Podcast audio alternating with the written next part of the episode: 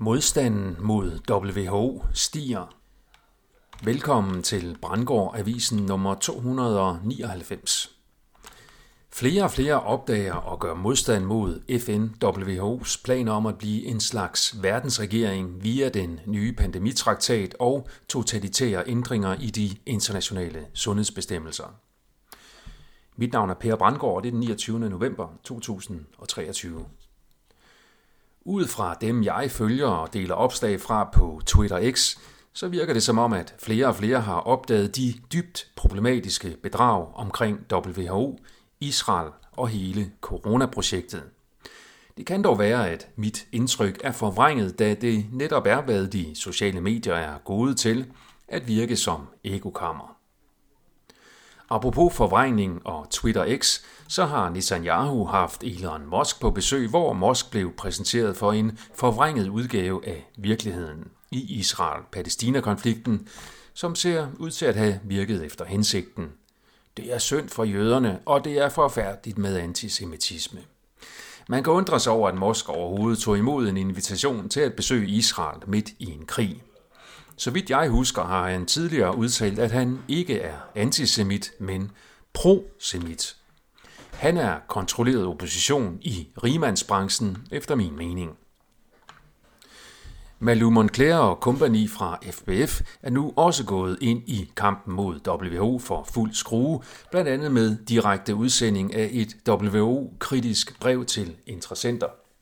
Det er godt med den direkte opsøgende kontakt, da vi næppe skal forvente, at magtmennesker i hovedstrømmen frivilligt opsøger alternative medier og meninger, som kan true deres karriere og indtjeninger. The Exposé og Steigern giver den også gas med kritiske afslørende indlæg om WHO's forestående magtovertagelse af den globale sundhedspolitik. Udover at det er skummelt, lusket, idiotisk, udemokratisk og ulovligt, at vores politikere prøver at snige WHO ind på førersædet, så råber problemerne ved WHO på at blive hørt via organisationens finansiering og ledelse. Coronasagen og andre sager har tydeligt vist, at WHO absolut ikke arbejder for folkesundhed, men udelukkende for at varetage interesser fra deres sponsorer, præcis ligesom andre organisationer. Mange politikere fra højre til venstre er desværre forblændet af propaganda fra store kapitalfonde med videre, der har bildt dem ind, at den private storkapital er den nye statsmagt, der kun ønsker det bedste for folket. Selvfølgelig ønsker de ikke det. De ønsker profit og magtmaksimering og intet andet. Ifølge de Exposé vil New Zealands regering meddele WHO, at de ikke er enige i de ændringer i de internationale sundhedsbestemmelser, som WHO har foreslået medlemslandene. Ændringerne omfatter, at WHO skal overgå fra at have en rådgivende funktion til at have en bestemmende funktion over medlemslandenes håndtering af såkaldt globale sundhedstrusler, såsom pandemier. Der er begyndt at være små pip af kritik af coronahåndteringen i hovedstrømspressen. Ikke så meget i Danmark, men i udlandet. Steigan skriver således, at BBC nu har indrømmet, at der var grove fejl i coronahåndteringen. Spørgsmålet er dog også, om det var fejl eller tilsigtet traumatiserende totalitære tiltag. Så vidt rækker kritikken i hovedstrømmen ikke, og mange af statens overlagte overgreb på borgerne kan nu om stunder alt for lidt bortforklares med fejl, uden at nogen af beslutningstagerne kommer til at stå til ansvar for de ekstremt skadelige beslutninger. Det værste, der åbenbart kan ske, er, at de bliver sendt hjem fra arbejde i 14 dage med en næse, hvorefter de vender tilbage og fortsætter ufortrødent, måske med en lønforhøjelse for tro tjeneste. Samtidig er der alt for få, der undrer sig over, hvem disse vellønnede magtmennesker egentlig tjener.